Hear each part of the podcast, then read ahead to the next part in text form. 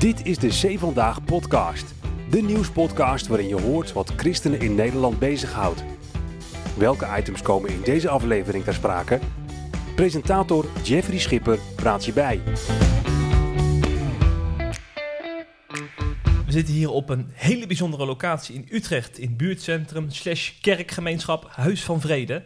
En met pionier slash theoloog eh, Henk Bouma gaan wij in gesprek met Mariette Oosterhof van Transform Iran over dat bijzondere land Iran. Want daar is van alles gaande. Eh, er zijn heel veel ellendige dingen gaande, maar ook heel veel mooie dingen gaande. En eh, op die mooie dingen willen wij ook inzoomen in deze C Vandaag podcast. Dames en heren, van harte welkom. Mooi, mooi dat we hier mogen zijn, Henk. Dankjewel, ja, leuk. Leuk is jouw thuisbasis, hè? Ja, want wij zitten hier in een, een, een- ja, we zitten in een vergaderzaal van de nee, Huis dit is, eh, dit is waar de taalklassen zijn. Normaal. Taalklassen. Dus hier op dinsdag en donderdag komen hier misschien zo... Ja, je kunt het niet voorstellen, maar 40 mensen komen hier eh, taalles doen. Wauw, ja, ja. Ja. Een bruisende gemeenschap, eh, duidelijk, zoals je al hoort, Mariette. Ken, Ja. Kende jij Huis van Vrede voordat, Ja. voordat je hier kwam? Ik ben een keer hier geweest bij een gebeds, Ja. landelijke gebedsdag. En eh, ja, ik weet van de diensten. Ja, ja. Hier komen veel, eh, ook Iraniërs, hè? Eh, hoe- hoeveel Iraniërs komen er ongeveer in Huis van Vrede, Henk? Nou, ik denk in totaal wel misschien 100 die ermee verbonden zijn. Maar eh, dat is met name met het buurtcentrum. Maar ook bij de kerkdiensten komen Iraniërs. Niet, niet heel veel, maar misschien 20 of 30 of zo. Hm, ja, straks nog veel meer over Huis van Vrede en ook over Transform Iran. Eh, om even een tipje van de sluier op te lichten. Jullie zijn heel druk met eh, de geestelijke opleving die in Iran speelt, hè? Ja, Ja. ja. Eigenlijk we, we bestaan al 40 jaar. Hm. Maar ehm, ja, eh, veel, veel mensen in Iran eh, zijn echt op zoek. Op zoek naar de waarheid. Ja. En zijn ontzettend teleurgesteld. En eh, gaan zoeken. En vinden, vinden ons. Ja. gelukkig wel. Laten we maar gelijk de koe bij de horens vatten. want bij C vandaag krijgen we regelmatig berichtjes binnen van internationale media. Van mensen die allerlei mooie dingen in Iran zien. Ik las bijvoorbeeld een paar jaar geleden een bericht van Daniel Pipes. Die namens Middle East Forum eh, Iran eh, analyseert. En hij zegt, eh, ja, dan hoort hij wel eens verhalen over moslims die tot geloof komen. Hij zegt dat is echt geen incident en vindt een massale uittocht uit de islam plaats. En hij wijst bijvoorbeeld op de huiskerk als de sleutel, hè, waar heel veel mensen dan eh, ondergronds terechtkomen. Ik las zelfs van een onderzoeksgroep dat spreekt van mogelijk meer dan een miljoen christenen, geheime christenen in Iran, die onzichtbaar hun geloof uiten. Ja, dit zijn wel verbazingwekkende cijfers. Dit roept bij jullie, denk ik, geen, on, eh, geen eh, eh, zeg je dat? Eh, dit, dit roept bij jullie herkenbaarheid op, Ja, denk ik, hè? Ja, Ja, jullie horen die verhalen al jaren. ja, denk ik. zeker. Ja, Ja. ja. Ehm, hoe, hoe verklaren jullie eh, die, die opleving? Want ik hoor verschillende verhalen. Heb, hebben jullie daar eh, een begin van de antwoord op? Nou, er zijn allerlei soorten verklaringen. Als je, als je, als je het vergelijkt met andere moslimlanden, is het denk ik te doen met het feit dat Iran eh, anders is in de zin dat Arabisch niet de hoofdcultuur is. Dus voor islam is Arabisch vaak de hoofdcultuur en Iran niet. En daardoor maakt het het makkelijk, makkelijker om je een beetje afstand te nemen van, van de rest van de, van de islamitische cultuur. Dat is één verklarende factor. Misschien ook gewoon het failliet van materialisme. Iran is een ontzettend materieel, materialistisch land, maar heeft ook wel een godsbesef. Gewoon misschien wel door de islam of iets wat, wat daar nog weer onder ligt. En daardoor hebben mensen wel het idee dat God bestaat, maar niet zoals ze hem uit de islam kennen. Ja. En dat is vaak het begin van de zoektocht. Ja, ja, ja, ja. ja. Ja, en na, na de revolutie in 1979, toen de Shah werd afgezet, was er een enorme hoop van nu komt de verandering. Maar na tien jaar was het heel duidelijk dat het alleen maar slechter ging in het land. ja toen werd, de En, Islamitische Republiek Iran werd het toen, hè? de- daar doe je op. ja, ja. Ja. Dus de poli- politiek en de religie is zo verweven. Mm. Dus het is duidelijk als het slecht gaat met het land, hoe kunnen, zijn mensen ook teleurgesteld in het geloof? Ja. En eh, in de leiders die, die eigenlijk corrupt zijn. En die zeggen dat ze geestelijk zijn, maar ze zijn zelf niet het goede voorbeeld. Mhm. Ja, Ja. ja. Dat is eigenlijk een beetje ironisch, want is- de radicale islam heeft dan de macht in, eh, in Iran. En eh, zij doen er alles aan om die, eh, die kerkgroei in te perken en ook om eh, eh, christenen in de gevangenis te zetten. Maar het omgekeerde gebeurt dan blijkbaar, want er zijn heel veel mensen die bij het evangelie uitkomen. Dat is toch apart dan, of niet? Ja, ze zijn het gewoon helemaal zat. Ze hebben absoluut geen respect. Ja, ze hebben geen respect voor hun leiders. Hm. En, eh, en gaan dus ook op zoek. En zijn nieuwsgierig inderdaad. Op zoek naar de waarheid. Dat past denk ik ook wel bij het Persische. Ja. Dat ze echt... eh, want Ook al zijn ze opgevoed eh, als moslim. En eh, ze doen wat ze moeten doen. Dus eh, drie keer bidden of vijf keer bidden. Vasten, eh Koranversen. Maar als er dan problemen zijn in hun leven, ehm, iets met gezondheid of iets in de huwelijk of op het werk, en ze gaan, dan, dan gebeurt er gewoon helemaal niets.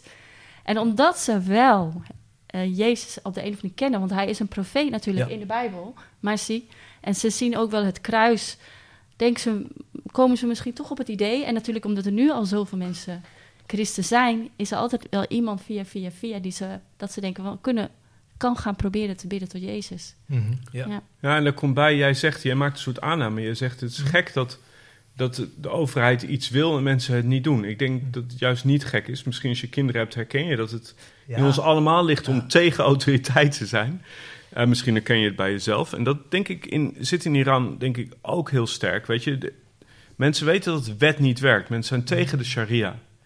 Eh, en juist omdat ze gevraagd worden een bepaalde wet te volgen, willen ze het niet doen. Eh, en dan ontdek je dat het christelijk geloof ook tegen de wet is. En, en juist Jezus Christus als de bevrijder, als de bevrijder ziet. Ja. Eh, ja, dat bindt, denk ik. Ja, ja. Zowel het christelijk geloof als de Iraanse bevolking zijn tegen de sharia. Hm, hm, hm. En dan kom je bij Jezus uit, blijkbaar. Nou kom je bij Jezus, die de vervulling van de wet is. Die niet zegt, als jij die en die en die regels volgt, dan houdt God van je. Maar die zegt, God houdt van jou. En misschien dat je daarom gedragsverandering kunt, kunt verwachten. Maar niet, daar begint het niet bij. Het begint nooit met wet in het christelijk geloof. Ja, ja, ja, ja precies. Ja. Ja. En ehm, wat ik ook heel vaak terug hoor, dat zijn dromen en visioenen die dan eh, eh, mensen krijgen. En daardoor Jezus bijvoorbeeld zien, of, of een, een, eh, een teken van Jezus zien. Horen jullie dat ook vaak terug in getuigenissen? Ja, af en toe. Ja. Af, ja, ja. Ja, ja, ik ben in juli dus bij een eh, vrouwenconferentie geweest eh, Hmm. in het Midden-Oosten. En ik heb ik zo'n twintig vrouwen ontmoet uit Iran zelf. En ik, mocht een, ik heb een aantal van hen geïnterviewd. Maar ik heb gewoon bladzijden volgeschreven met visioenen en Ja. dromen. Ja, ja, Ja. ja. ja. En ze zijn allemaal anders. Hm. En eh, dus ja, het is wel heel erg duidelijk dat God tot hun spreekt door visioenen en dromen. Ja. Ja, ja, ja. Ik, weet lees dat dan door een westerse bril, maar voor mij is dat heel gek. Want ik ken geen geïnformeerde Nederlanders hier die door een visioen tot geloof komen. Is dat, werkt God dan daar op een andere manier dan hier of zo? Nou, meer denk ik wel hoor. Ik denk dat het Ja? ook wel cultureel een beetje is. Hm. Of je nou leeft bij je gevoel of dat je leeft bij zeg maar, je intellect. Ik denk dat de Nederlandse cultuur ook wel verandert. Ja, En meer dat- belevingscultuur komt er meer... eh, ja, ik denk dat, dat, dat zeg maar, als jij een beetje meer in touch was met je gevoelens, dat je misschien ook. Weet je, zo werkt het wel gewoon ook natuurlijk. Dat, ik wil niet te sceptisch Nee. zijn, maar de, het, het openstaan voor andere ervaringen en gevoelens zit meer in de Iraanse cultuur. En dat komt ook steeds meer in de Nederlandse cultuur. Mhm. Dus ik, ik kom ook wel gewoon seculiere Nederlanders tegen die allerlei dromen en visioenen hebben. En Hm. daardoor God leren zien. Ja. Ja, en ik denk dat in de Bijbel natuurlijk ook, hè? Hij Ja. sprak alleen maar. En Ja. eh zo Saul die ging toen naar zo'n zo'n profetes van... eh, hij zei, God spreekt niet meer tot mij. Kun jij contact maken met Samuel? Dat was eigenlijk, dat was natuurlijk absoluut niet de bedoeling. Maar het was duidelijk dat God tot hem sprak in visioenen en in dromen. En dat lees je eigenlijk door de hele Bijbel heen. En ik denk dat wij als Nederlanders te veel vertrouwen inderdaad wat jij zegt... op onze, op onze banen en op ons kunnen. Dus dat wij misschien wat missen. Dat wij wat van hun kunnen leren. Ja. ja. ja. Connectie met die geestelijke wereld, hè, die eh, is Hmm. echt ultiem belangrijk. Ja, Ja. En die huiskerkbeweging, hè, eh, ik, eh, het is een soort ondergrondse beweging in Iran, waar, waar eh, ja, maar je mag natuurlijk het geloof niet uitdragen, uiteraard Ja. bovengronds. ja. Eh, kunnen jullie daar meer over vertellen, van hoe christenen daar samenkomen en hoe dan daar het evangelie zichtbaar wordt? Ja, nou, ik denk dat Mariette daar meer van weet. Maar waar, waar ik het vaak tegenkom, is wat ik, ik het voorrecht krijg om, eh, om tegen te komen, is ik lees die verslagen van Ja. interviews van het IND. Dus daar heb ik er echt wel duizend van gelezen. Dus de, de verslagen die mensen doen als ze de grens overkomen, of in Schiphol of later ergens in Ter Apel. En dan lees je vaak van huiskerken en eh, daardoor ben ik het veel tegengekomen. Ik heb in Iran ook wel wat mensen ontmoet die daarbij betrokken zijn. Dus ik weet dat het bestaat, ik hoor ervan. Uh, ja, dat is ontzettend mooi. Kleine groepjes mensen die in flatjes, in Teheran, in andere plekken samenkomen en dan eh, stukjes Bijbel lezen. Ja, Ja, ja. fascinerend hè? ja Dat heel mooi. Ja, ja. Echt, echt lichtpuntjes in een duister land eigenlijk, Nou, groepen dan. Ja, ik vind het echt mooi hoor. Ik heb, ik heb, ik heb dus een hele familie ontmoet. Allemaal zussen en schoonzussen die samen op de conferentie waren. En uh, wij hebben wel eens, dan voel ik me soms beschaamd dat wij wel eens een familiedag of iets dergelijks. Maar hun hebben gewoon een kerk met, hun, met de familie. Het is gewoon anders ook te gevaarlijk. Ja. Dus dat ze samen uh, zingen en Bijbel lezen. En uh, ja, het zijn inderdaad kleine groepjes. Het is natuurlijk ook heel erg gevaarlijk. Maar het, het gebeurt heel veel. We hebben als Transform Iran zo contact met zo'n in, in zo'n nou, een paar honderd kerken in, verdeeld over heel Iran. Ja. En, uh, ja, dus over Transform Iran gesproken, uh, wat, wat is jullie uh, missie? Kun je, kun je die eens omschrijven? Ja, onze missie is het evangelie van Jezus brengen aan alle Iraniërs in Iran en buiten Iran. En met uiteindelijk het doel dat Iran een land wordt dat is getransformeerd tot een land met christelijke normen en waarden. En hoe breng je dan daar het evangelie dan? Je kan niet, denk ik, uh, een, een Henk Bouwman daarop afsturen met een kruisje om zijn nek. Hè? Dan misschien Henk nog wel, maar we kunnen we moeten op. Nee, dat kan ook niet. Nee, dat kan al tegenwoordig helemaal niet meer. Nee, um, dat doen wij uh, via de christenen die er al zijn en die hmm. rusten wij toe. En, online? Uh, die rusten wij online toe. Hmm. Nee, we nodigen ze, ze komen ook naar conferenties waar ja. ze heen gaan als toerist. Oh ja. uh, via allerlei slinkse omwegen. Dus vaak via andere steden, zodat niet ja. iedereen precies hetzelfde... Op allerlei manieren, zo beveiligd mogelijk, gaan zij buiten het land, le uh, leiden we ze op. Daarnaast uh, via, gebruiken we maken we enorm veel gebruik van media op alle manieren. Apps, we hebben ook digitale kerk elke vrijdagmiddag. Websites, um, Instagram. En ja, wanneer je door je Instagram scrolt, vind je altijd ook een Iraanse christen. En op die manier ja, en God werkt ook nog door gewoon... Er zijn christenen die leggen laten gewoon een bijbel achter in de bus. Of je gaat naar de markt en daar ligt gewoon ook een bijbeltje ergens tussen allerlei boeken. En uh, op die manier werkt God en op die manier proberen wij uh, het evangelie te verkondigen. Mm. En zo gauw als een Iranier van in Iran contact met ons opneemt. Wij hebben ook een, uh, een follow-up team wat erg belangrijk is. Waar wij heel veel in, in... Want er is nog zoveel... Als iemand net tot geloof gekomen is, is er nog zoveel wat die persoon moet le leren dat hij een jaar lang uh, een training krijgt als de, tot een discipelschapcursus. En, en dan verder gaat om opgeleid te worden tot een leider, huiskerkleider. Dus we gebruiken media, we produceren, gebruiken natuurlijk televisie. We produceren heel veel programma's, wat ook via Mohabba, Mohabba TV is een heel bekende programma, voor, ook in Iran. Uitzending in het Farsi. Ja, in het Farsi, wat we daar uitzenden. Ja. Dus, um, Eigenlijk zijn jullie een beetje uh, C vandaag, maar dan met een evangel evangelisatietintje. Jullie hebben dan ook echt ja. een studio dan, zeg maar, om ja, we hebben een studio is in Almere. En ja. ja. dus we hebben echt de, de, de diaspora, de Iraniërs die buiten Iran worden, hebben ook, uh, die leiden wij ook op om het evangelie weer terug te brengen naar hun eigen land. Maar ze hebben die passie ook heel enorm om. Zij willen daar ook echt voor gaan. Mm. Ja. Ja. Ja. Gaat je hart hier sneller van kloppen, Henk, als je dit soort verhalen hoort? Ja, het is heel mooi. Ja. Je, als je in Iran bent, dan... Uh, satelliettelevisie is niet toegestaan officieel. Mhm. Dus mensen, maar heel veel mensen hebben gewoon satelliettelevisie, bijna iedereen. En die af en toe worden die satellietjes weer even weggehaald en dan worden ze weer teruggezet. En mensen kijken die programma's, dat, dat, dat merk je. Dus als je binnenkomt in huizen en je bijvoorbeeld... je zou uh, een, een worshipliedje gaan zingen... dan herkennen mensen het en die kennen het van satelliettelevisie. Veel mensen. Hm. Ja, die lopen Ja. op straat gewoon met hun hoofddoekjes en alles. En als je dan binnenkomt, zie je dat, uh, dat ze onder hun kleding een kruisje dragen... of dat ze Ja. dagelijks uh, satelliettelevisie kijken met christelijke programma's. Ja. Ja. Zo. Ja, en soms, het- er was ook één vrouw die al wel iets wist. Ze weet soms ook al wel iets. Dat is natuurlijk heel wat gezaaid voordat ze überhaupt een christen worden. En dat zij gewoon Maria Magdalena kweet, quote van de Jezusfilm. Dus dat ze dat ergens heeft gehoord. En, en, en zo gaat dat door. Dus het is ook niet, er wordt al heel veel gezaaid door al deze media en dus alle wat er gebeurt. Ja. Er gebeurt veel in Iran, ja. En dan valt soms boem op zijn plek en dan eh, Ja, kan er zomaar een eh, Ja. bekering plaatsvinden. ja. Dan is er een buurvrouw die christen is en die, Hm. die legt het evangelie uit. En, eh, Hm. ja. Ja, ja. Oké joh. Maar dan krijg je natuurlijk ook, ik weet niet, dit kun je er ook uitknippen, Jeffrey, ik hou het even apart, maar ehm, het is net zoals heel Spakenburg christelijk is. Weet Ja. je, in Nederland zegt 62% van de Iraniërs dat ze christelijk zijn. En dan krijg je natuurlijk ook dat heel veel mensen gewoon christelijk zijn, omdat ze dan alcohol kunnen drinken. weet je, of wat dan ook. En je hebt Ja. dus ook heel veel, je hebt, je, hebt het, je hebt heel veel groei en daaromheen heb je heel veel Ja. mensen die meesurfen op de groei. En dat ja. is een uitdaging, Ja. net als het in Nederland ook altijd geweest is. Je kunt er ook een heel romantisch plaatje van maken en dan- dan de realiteit uit het oog verliezen daarmee. Ja, dus er zijn ook heel veel nepchristenen, laat ik het zo zeggen. Mhm. Ja. Ja. en eh, daarom is onderwijs natuurlijk heel belangrijk. Ja. Ja. Daar, dat, is, eh, dat is heel erg belangrijk. En ook, maar 50% van de mensen in Iran spreekt Farsi als moedertaal. Hm. Dus, dus de helft, 40 miljoen, is eigenlijk een soort van onbereikt. Die kunnen nog niet de Bijbel in hun moedertaal lezen. Dus het is heel belangrijk, er wordt ook nu heel hard aan gewerkt... dat de Bijbel vertaald wordt in al die dialecten. Ja, ja. Dus inderdaad, wat je zegt, het, het kan maar heel dun zijn. En vandaar dat dan ook die counseling, die conferenties belangrijk is. eh, om Ja, want te laten ons- groeien geloof. Onze ervaring in Nederland is, we komen heel veel mensen de kerk binnen, worden gedoopt. En na vier, vijf jaar zal ongeveer misschien 20% ervan nog, nog steeds bij de kerk zijn en Jezus volgen. En de rest eh, zal zich in naam christen noemen als je hen vraagt. Wat ben jij? Ze bedoelen te zeggen, ik ben geen moslim.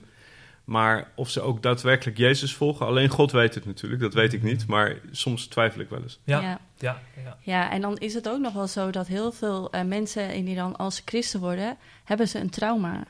En met name vrouwen. Dus het is ook nog heel erg belangrijk als ze daar niet mee leren te dealen. Dat ze weten niet wie ze zijn. Dat ze dat, dat, dus ze hebben echt heel erg belangrijk. Wij, wij doen onder andere een Freedom in Christ, in Christ counseling met ze. Maar ook andere, eh, we leiden ook mensen op de trauma counselors. Heel erg belangrijk dat zij leren hoe ze om moeten gaan met al het verdriet. Vooral die vrouwen dan, hè? Ja. Die eh, als jong meisje verkracht zijn en dat soort dingen. Ja, Ja, want je vertelde net over die vrouwenconferentie waar je afgelopen eh, zomer was het bij geweest. juni. Ja, klopt. Juni. Ja. En eh, daar, daar kom je dan ook die vrouwen met een trauma tegen dan op zo'n conferentie? Eh, ja, maar het is wel zo dat ze dat niet met mij delen. Nee. Maar eh, ik, heb, ik heb daar gepraat met de counselor. En ik heb met al deze vrouwen gesproken. Ze hebben mij dus al hun dromen verteld. En inderdaad, deze verhaal heb ik via de counselor in het algemeen gehoord. Eh, ja, dat ehm, als een, een, een, een man niet tot geloof gekomen is... denkt hij ook gewoon dat het normaal is om een vrouw als gebruiksvoorwerp te gebruiken. Dus zo'n man, Iraanse man, moet ook opnieuw opgeleid, eh, opgevoed worden. En dingen geleerd worden, dingen afgelegd nieuwe dingen geleerd worden. Dus dat is gewoon daar de cultuur. Dus het is echt al. Het is niet alleen maar de hijab, de, de, de, de, het, hoe noem je dat? De sluier. Mhm. Het is natuurlijk veel meer. Dus alleen buitenkant is dat bedoel je? Dat is dat ook heel erg, Ja, ja. maar er is natuurlijk veel meer aan de hand. Ja. Hm, ja. hm, ja. En drugs. En onder jongeren is er veel depressie. Ja. Dus, eh, dus het is wel een land waarvan je zegt inderdaad, je kan niet, eh, ze komen niet zo met dat geloof, happy, klepje, alles goed. Nee, als Transform Iran investeren wij echt heel erg veel in het toeristen en eh, het uh, counselen van deze mensen. Dat is super belangrijk. Mhm. Vooral straks, hè, als we een getransformeerd Iran, dat Mhm. is ons droom, dat Iran open gaat. Ja. En dat heers en troost zal vestigen in Iran. Dat staat ook in Jeremia 49. Ja. Dat Jezus eh, dat zal gaan doen. En dan Ja. moeten wij daar ook op voorbereid zijn. Is het eigenlijk een droom die je ook hier tegenkomt bij Iraniërs in Huis van Vrede? Van dat er ooit in hun eigen land, dat daar ook zo'n Huis van Vrede kerk ontstaat? En dat ze dat daar mogen doen? Of, Nou, vrijheid, vrijheid is echt iedereen's droom. Maar Ja. iedereen heeft daar op een andere manier een droom over. Dus eh, niet Ah. iedereen droomt hetzelfde. Nee, snap ik. En ik hoop ook echt dat Iran niet een christelijk land wordt. Eh, want dan heb je een nieuwe macht. Weet je, het christelijk geloof is er niet voor gemaakt om ooit in de macht te zijn. Altijd een minderheid geweest, Nee. toch? Ja, Ik- en moet het ook zijn. Want, Ja. want, ehm, want het evangelie van Jezus kan niet met macht. Je kunt alleen er zelf voor kiezen. Dus ik hoop gewoon dat er vrijheid is in Iran. Vrijheid om moslim te zijn, vrijheid om christen te zijn, vrijheid om niets te zijn. En uit die vrijheid denk ik dat, droom ik ervan dat inderdaad kerken ontstaan en zijn. Er zijn kerken, dat die, dat die groeien en vrij kunnen zijn. Ja. Ja. Dat is eigenlijk ook wat, wat ik bedoel hoor. Die vrijheid en meer de christelijke normen en waarden. Ja. Maar je kan inderdaad niemand het geloof opleggen. Nee. Dat heeft totaal geen zin. Nee. Krijg je weer Nee. een nieuwe wet inderdaad. Nee, nee, Ja. nee, nee. Maar daar zijn met Ja. name dat zijn Ja. de Iraanse gelovigen ook wel zich van bewust. Nee. geloof ik. Ja. Ja. Zeg, de Iraniërs die hier komen, eh, is er nou een hele grote groep die al in Iran tot geloof gekomen is? Of is, is, is, gebeurt het vooral onderweg of hier in Nederland? Loopt dat door elkaar heen? Dat loopt allemaal door elkaar, door elkaar heen. Maar de meeste mensen die ik tegenkom, die komen hier tot geloof. Hm. Of onderweg tot geloof. Uh, soms zeggen ze dat ze in Iran tot geloof gekomen zijn. Dat helpt uh, als het IND, als onze immigratiedienst dat, uh, dat denkt. Um, soms is dat wel waar, soms is dat niet waar. Maar dat maakt me eigenlijk niet zo uit. Um, maar wat wij zien is dat met name mensen hier tot geloof komen. In, in het hele trauma van wachten. Uh, ze, ze, ze ontvluchten Iran voor het gebrek aan vrijheid, omdat het economisch slecht gaat, omdat er op allerlei manieren onderdrukking is, uh, politiek, uh, seksueel, op allerlei manieren ze niet in Iran kunnen zijn. Dan komen ze hier en dan vinden ze ergens Jezus. Hm. Ja. Bijvoorbeeld in Huis van Vrede. Bijvoorbeeld in Huis van Vrede. Ja, ja want eh, en voor de mensen die Huis van Vrede niet kennen, eh, jullie zijn een multiculturele geloofsgemeenschap, heel laagdrempelig. Jullie eten ook voorafgaand aan de dienst. ja.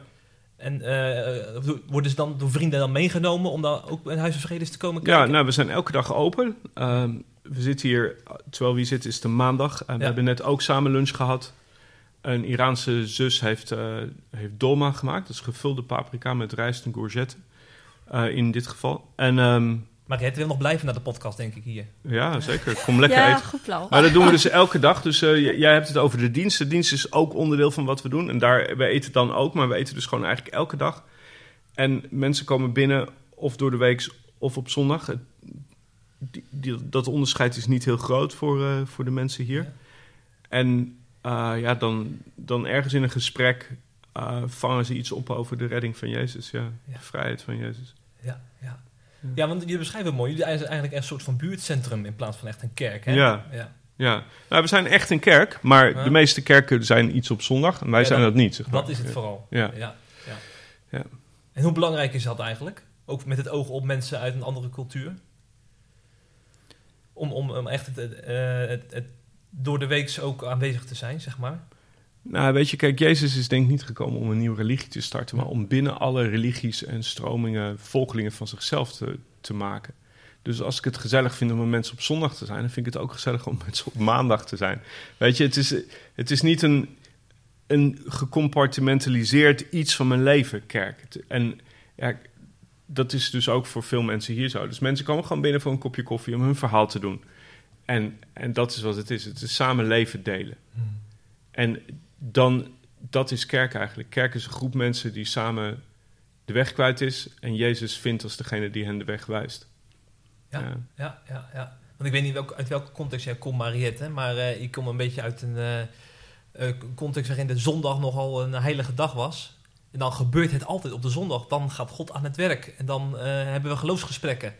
Terwijl het leven delen, dat is toch... Dat, is, Ja. het gaat over alles, hè? Ook Ja. over samen eten. Ja, en het is natuurlijk fantastisch voor mensen die zo geïsoleerd zijn, die eh, eh, ontworteld zijn. En die in Nederland eh, ontheemd eigenlijk zijn. Kan ik me ontzettend goed voorstellen hoe belangrijk dit is om hier gewoon elke dag te zijn. Want je weet niet op welke dag je echt verschrikkelijk shit voelt. En dat is natuurlijk niet alleen op zonde. zonde sorry voor het woord trouwens. Maar ik bedoel, je hebt elkaar gewoon nodig. En, en dat hebben wij als Nederlanders natuurlijk ook. Ik ben op, opgevoed als gereformeerd vrijgemaakt, maar ik ben al ruim 30 jaar evangelisch.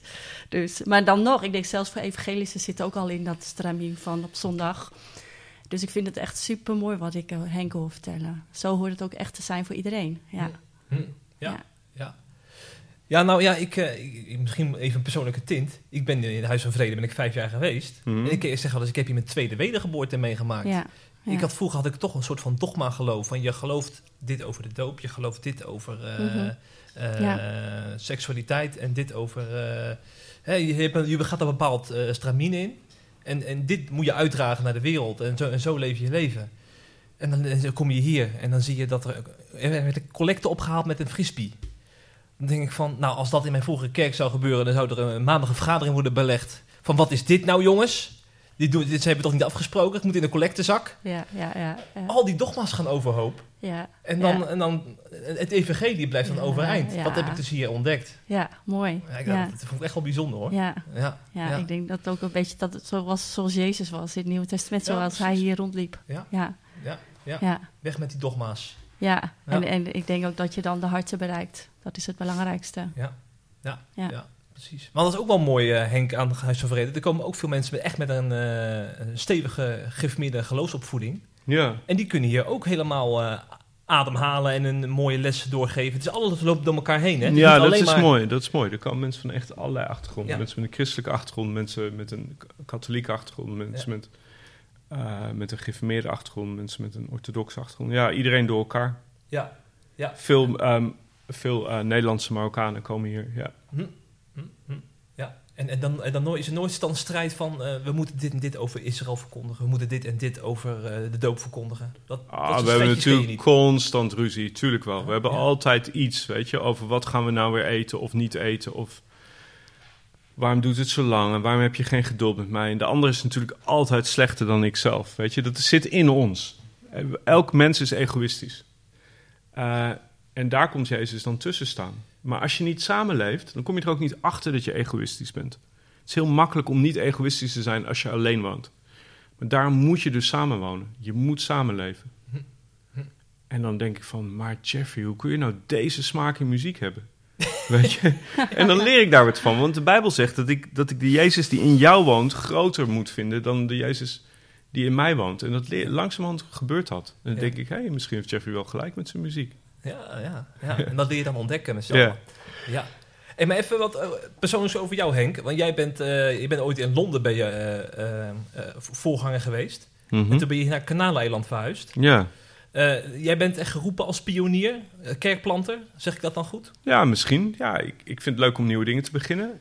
En dingen te beginnen op plekken waar nog niet iets is. Ja. Hm, hm, hm. Ja, en, dan echt is dan, eh, misschien klinkt een beetje gek, maar zo bedoel ik het niet, is dan eh multiculti, is dat jouw specialisme?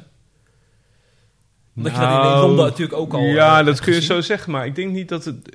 Misschien hoor. Dus misschien dat iemand anders dat zo zou zeggen. Maar kijk naar onze steden. Onze steden zijn allemaal 50% eerste en tweede generatie niet, niet Nederlands. Etnisch niet Nederlands. En gelukkig houdt het CBS alleen eerste en tweede generatie bij. Dus derde generatie Marokkaan is gewoon Nederlander. Nou, dan weet je dat onze steden gewoon echt meerderheid etnisch niet Nederlands zijn. Dus om een niet multiculturele kerk te zijn is ontzettend moeilijk. Ja, zeker in Kanaaleiland. Ja, maar overal Ja, eigenlijk. overal ook, ja. Als jij met alleen maar blanke Nederlandse mensen in een kerk zit, ik weet niet- hoe je dat voor elkaar krijgt, maar dat is echt wel moeilijk. Ja, ja. Zijn wat luisteraars in Spakenburg die, eh, die dat wel herkennen, ben ik bang. Nou, ik kom ook wel eens in Spakenburg. Ja, ja, ja. En, en, vertel.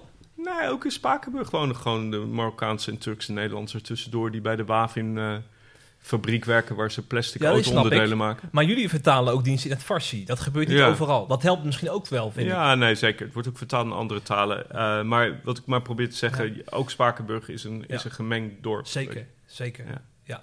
ja, Nee, ja, dat is, Nederland is nou eenmaal eh, zo gemengd als wat. Ja, Ik bedoel, eh, er zijn, hoe Ja. noemen ze dat? Migraat, een migra migratieland? ja, misschien. Ja, en we kunnen heel veel van elkaar leren, hè? Ja. Ja, Ja. dat weet ik echt heel zeker. Want eh, ik had een eh bijbelstudiegroepje met een, eh, was dat ook een vrouw bij uit Angola. Ja, dat haar geloof was toch wel heel erg doorleefd. En eh, het was toch heel anders. Als zij sprak, dan waren wij echt helemaal stil. Dus ik denk dat het wel heel fijn zou zijn als dat veel meer gemengd zou worden.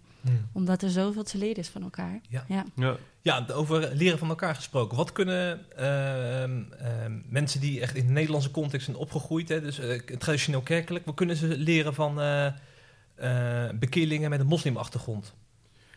Nou, laten we het even helemaal over cultuur hebben gewoon. En dus niet zozeer over geloof, want dat kun je ook niet altijd, Hmm. altijd van elkaar scheiden.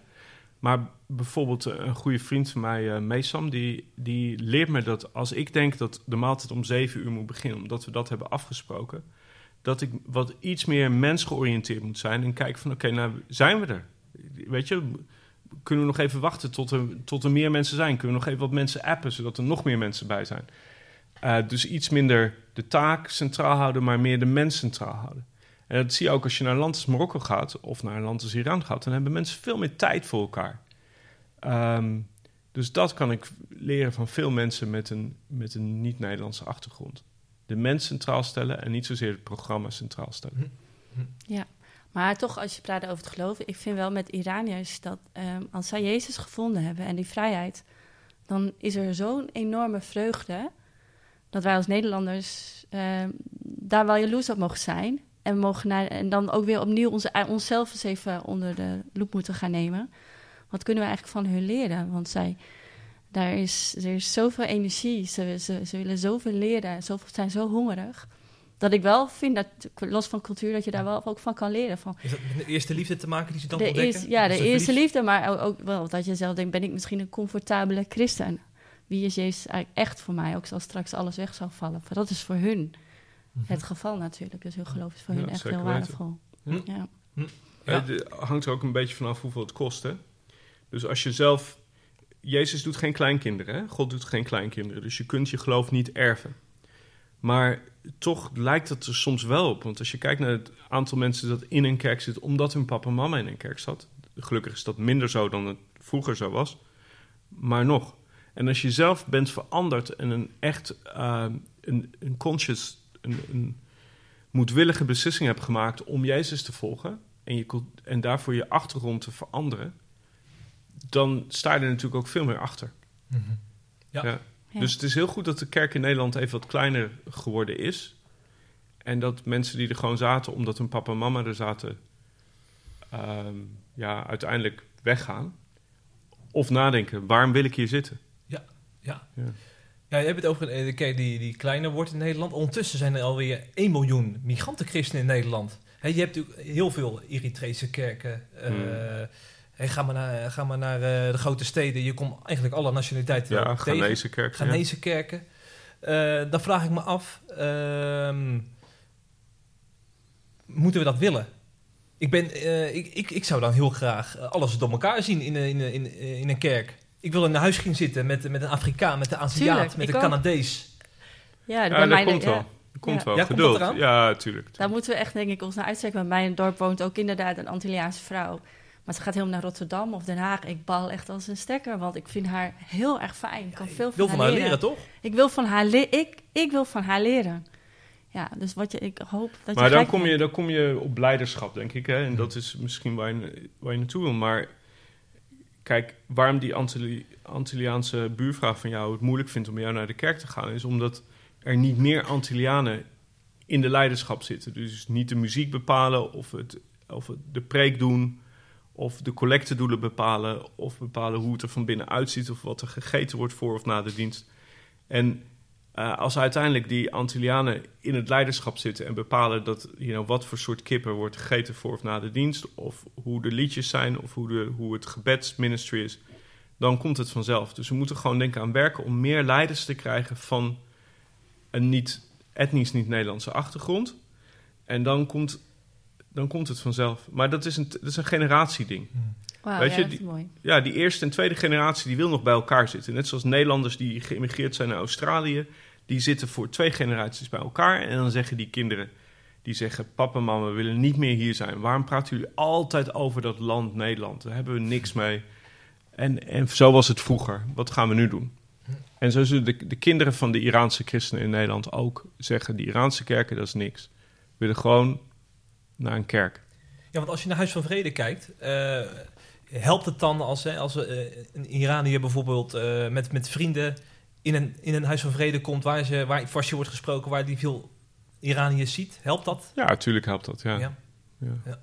ja. Verklaart dat ook dan die groei die jullie dan doormaken? Dat denk ik wel, ja. Weet je, als, als, als ik alleen hier iets sta te vertellen... dan wordt het moeilijk voor Iraniërs om, Ja. om het te begrijpen en te geloven. Maar het moet, we moeten het om de beurt doen. Dus eh, kijk, de ene week... We, we proberen meer en meer Iraniërs diensten te laten leiden. En Afghanen, niet alleen Iraniërs, ook Afghanen En die en komen hier ook veel? Afghanen. Ja. Ja, Ja. ja. Klopt. Ja. En eh, jij gaat ook naar de kerk, hoor ik dus net jou Mhm, zeggen. Ja. Hoe, ehm, ik ben gewoon even benieuwd. eh, is, is, is bij jullie, eh, is het bij jullie veelkleurig in de, in de kerk?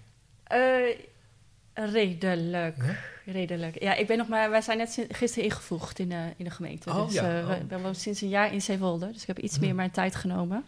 Hm. En, eh, maar het kan wel meer. Dat geloof ik zeker wel. Ja, dat, omdat ik wat ik al vertelde. Ze Ja. reizen al- nog allemaal naar Den Haag en Rotterdam en zo. Wow, En, dat is eh, ver van Ja, Zeeland. dat is echt Ja, ja, en vooral met openbaar. Ja, ja ik denk, weet zeker dat het meer kan. Ik heb daar zelf een heel erg verlangen naar, maar ik, ik denk dat, eh dat Henk precies de spijk op de kop slaat. Dat het aan de leiders eh, mensen Hm. moeten uitnodigen. Hm. Ja, ja, we hebben trouwens ook een jongen uit Pakistan. Ja, het gebeurt. Hij zit ook al in het muziekteam. Het gebeurt wel, maar dit gesprek nu stimuleert mij wel om daar extra scherp op te zijn. Hm. En hoop de luisteraars ook, ja. Ja, ja, ja. ja. Zeg, de, de toekomst van eh, eh, Iran, daar ben ik ook wel heel erg benieuwd hoe jullie daarnaar kijken. Want het is nog steeds eigenlijk gewoon een keihard islamitisch regime dat daar regeert. Hè? Ja. Eh, hoe hoopvol zijn jullie? Want de laatste jaren zie ik ook wel heel veel tegenbewegingen in Iran zelf ook, die dan de kop in worden gedrukt, weliswaar. Maar de Ja. bevolking is het wel echt beu dan. Als ik het Ja, dat gaat gewoon niet lang, gaat niet lang meer duren. Weet je, hoe lang, dat weet ik niet, maar je kunt niet... je- wie was, was het Churchill die, die zei dat, dat je altijd de regering krijgt die je, die, die je verdient. En ehm, je kunt niet heel lang een regering hebben die niet doet wat jij wil. eh, dus op, op een gegeven moment, dan is het klaar. En dat, dat zie je overal. Dus als een, als een land onder een bepaalde dictatuur leeft, dat hou je een tijdje vol. Maar het wordt gewoon zo corrupt. Iedereen weet dat het nep is. Op een gegeven moment is het klaar. Dus deze hebben ze, de, de Mahsa Amini-protesten van vorig jaar, eh, september, oktober en door het jaar heen hebben ze kunnen onderdrukken. Maar de volgende keer gaat het echt mis. Ja. Ja. Kwestie van tijd, Ja. zeg jij. Kwestie van tijd. Ja, Jij dat zegt is ook, eh, dat, ja, dat bij Transform Iran geloven wij ook dat dat steeds dichterbij gaat komen. En dus steeds urgenter wordt om te blijven bidden voor Iran en blijven de evangelie te brengen, zodat als mensen deuren open gaan, dat niet, als iedereen naar binnen komt, dat dan het evangelie daar ook is. Ja, Hm. dat is heel belangrijk. En ik vind het dan toch wel des te... eh, Ik vind het soms een beetje jammer. Dan zie je bij de NOS zie je dan reportages over Iran. Eh, maar dan is het best, toch wel best wel zwart-wit. Terwijl eh, er ondergronds, blijkbaar, terwijl, terwijl een, een, een regime heerst, er ook heel veel mooie dingen gebeuren. Er wordt, er wordt, er wordt bijna niet over gesproken. Nee, en vrouwen lopen op straat, met ook, veel vrouwen al zonder hijab en zijn ook niet meer bang. En dat Ja. is al heel goed. En de, en de jeugd maakt het ook, die, die zijn, we zeggen, we zijn eigenlijk al dood. Dus wat maakt het eigenlijk uit? Al schieten ze ons dood. Dus zo, het is ook heel triest, maar zo hard zijn ze. Dus ze zullen doorgaan met protesteren en demonstreren. Dat zal niet, dat zal niet meer gestopt worden. Nee. Ja, ik vraag me wel eens af waarom God zo lang wacht. Of waarom er zo lang. Weet je, waarom het zo lang duurt voordat er een regimeverandering is. En misschien is het omdat eh, wij Iraniërs die niet in Iran wonen. eh, er gewoon nog niet klaar voor zijn. Eh, omdat we te veel ruzie maken met elkaar. Weet je, dus. Weet je, anderszins zijn al die. die- al die eh, mensen die tegen de regering zijn, die hebben ook onderling allemaal ruzie. Weet je, zijn het onderling niet eens. En dat is omdat dat er ook allerlei andere goden zijn. De, een, de islam is niet de enige religie in Iran. Iran. Materialisme is een grote religie, maar ook etnocentrisme. Dat de Iraanse cultuur heel belangrijk is, is een grote god in Iran.